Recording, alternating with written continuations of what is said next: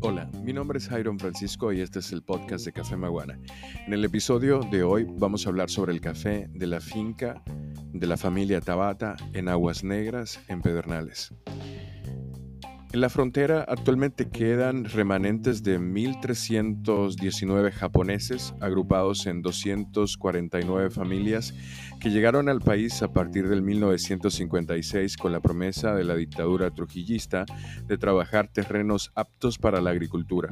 Se instalaron en ocho colonias a nivel nacional, entre estas Dajabón, Manzanillo, Duvergé, Altagracia y Aguas Negras en Pedernales.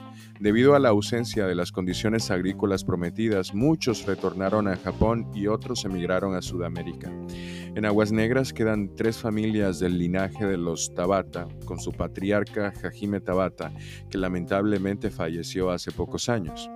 La familia Tabata vive del cultivo del café, aunque también han cultivado otras cosas dentro del área agropecuaria también y agrícola per se. Ante la falta del servicio energético en el pueblo, la familia Tabata se auxilia de paneles solares. Hay algo muy interesante con respecto a la historia. Para 1958, Hajime y Teru, los abuelos de Yoshiaki Tabata, que se encarga ahora de la finca, una pareja de japoneses oriundos de Hiroshima llegaron a Aguas Negras con otras 57 familias a las que el gobierno dominicano prometió tierras y formas de vida.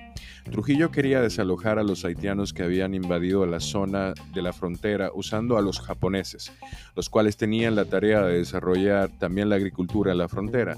La mayoría de ellos abandonó Pedernales cuando se dieron cuenta del gran esfuerzo que tendrían que hacer para sobrevivir porque no habían condiciones para ni siquiera sustentar la vida, mucho menos la agricultura. Se fueron a Sudamérica un grupo y otros regresaron a Japón, pero los Tabata se quedaron. Hajime y Teru decidieron luchar por el cultivo del café con la esperanza de que su cosecha produjera lo suficiente para alimentar a su familia.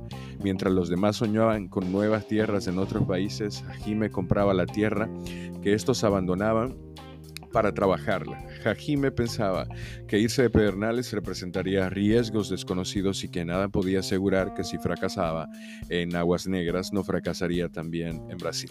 El nombre de Aguas Negras viene porque el cielo se torna negro cuando llueve allí. Normalmente las nubes en esa sección de la República Dominicana se elevan mucho, o sea, son nubes muy altas.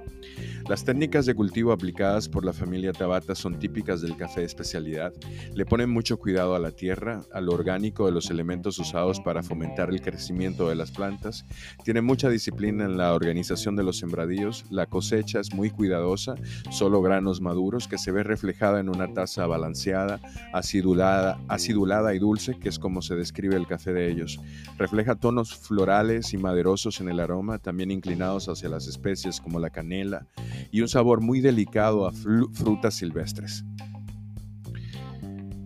La mayoría del café de la finca Tabata se cultiva entre 900 y 1250 metros. Es de proceso lavado, aunque hemos intentado diferentes procesos dentro de la finca. Fermentaciones naturales, fermentaciones anaeróbicas, también maceraciones carbónicas.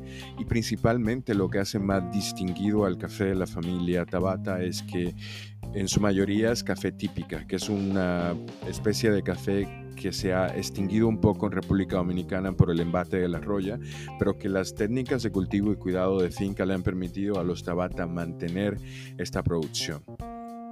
El café de la familia Tabata se distingue también por su aroma, su acidez, su cuerpo, su sabor y por el balance que registra, además obviamente de su dulzura.